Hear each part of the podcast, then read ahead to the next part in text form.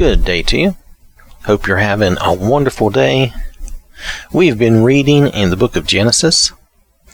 And last time we read Genesis chapter 14. Now, uh, in chapter 14, Abram had rescued Lot and he was basically turning down or not wanting to take uh, goods or spoils from uh, these kings. Um, he said he did not. Um, let me read this here. He does not that that I would not take anything that is yours from a thread to a sandal strap. So you could not say, I, the king of Sodom, have made Abram rich. I will take nothing except what my young men have eaten and the share of the spoils belonging to the men, my allies, who went with me and that's these names Aner, Eshcol, and Mamre. Uh, let them take their share of the spoils. So he didn't want anything from them. He wanted to keep his purpose true and forthright and honest. He had done this to rescue Lot. He had not done this for personal gain, and he wanted to keep that um, that intention, that purpose clear and true and clean and devoid of any um, uh, any like I said any personal gain, any greed. He wanted to keep it as a pure. I went to rescue Lot. That's what I did. That was my mission. That's what we did. We went to rescue Lot. So he was keeping that very clean. Sometimes we lose our focus and we, even though our intent is good, we lose our focus and we get distracted off into other things such as, well, I could make money out of this. I could do this. And that's just one example. We're tempted to stray or to be drawn over into an area we don't want to get into. And Abram was just like, no, I'm not doing that. So we're ready to read Genesis chapter 15. After these things, oh, and I am reading in the Amplified Bible. After these things, the word of the Lord came to Abram in a vision, saying, Do not be afraid, Abram. I am your shield. Your reward for obedience shall be very great. Abram said, Lord God, what reward will you give me since I am leaving this world childless, and he who will be the owner and heir of my house is this servant Eliezer from Damascus. And Abram continued, Since you have given no child to me, one, a servant born in my house, is my heir. Then behold, the word of the Lord came to him, saying, This man, Eliezer, will not be your heir, but he who shall come from your own body shall be your heir. And the Lord brought Abram outside his tent into the night, and said, Look now toward the heavens, and count the stars if you are able to count them. Then he said to him, So numerous shall be shall your descendants be. Then Abram believed in, affirmed, trusted in, relied on, remained steadfast to the Lord, and he counted, credited it to him as righteousness, doing right in regard to God and man. And he, God, he said to him, I am the same Lord who brought you out of Ur, Ur of the Chaldeans to give you this land as an inheritance. But Abram said, Lord God, by what proof will I know that I will inherit it? So God said to him, Bring me a three year old heifer, a three year old female goat, a three year old ram, a turtle dove, and a young pigeon. So Abram brought all these to him, and cut them down the middle, and laid each half opposite of the other, but he did not cut the birds. The birds of prey swooped down on the carcasses, but Abram drove them away. When the sun was setting, a deep sleep overcame Abram, and a horror, terror, shuddering fear, nightmare of great darkness overcame him.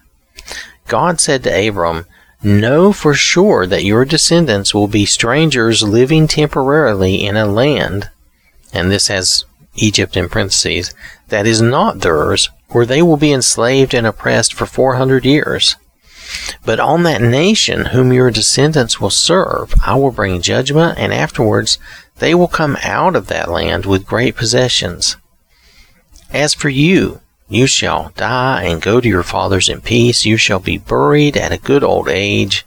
Then, in the fourth generation, your descendants shall return here to Canaan, the land of promise, for the wickedness and guilt of the Amorites is not yet complete or finished.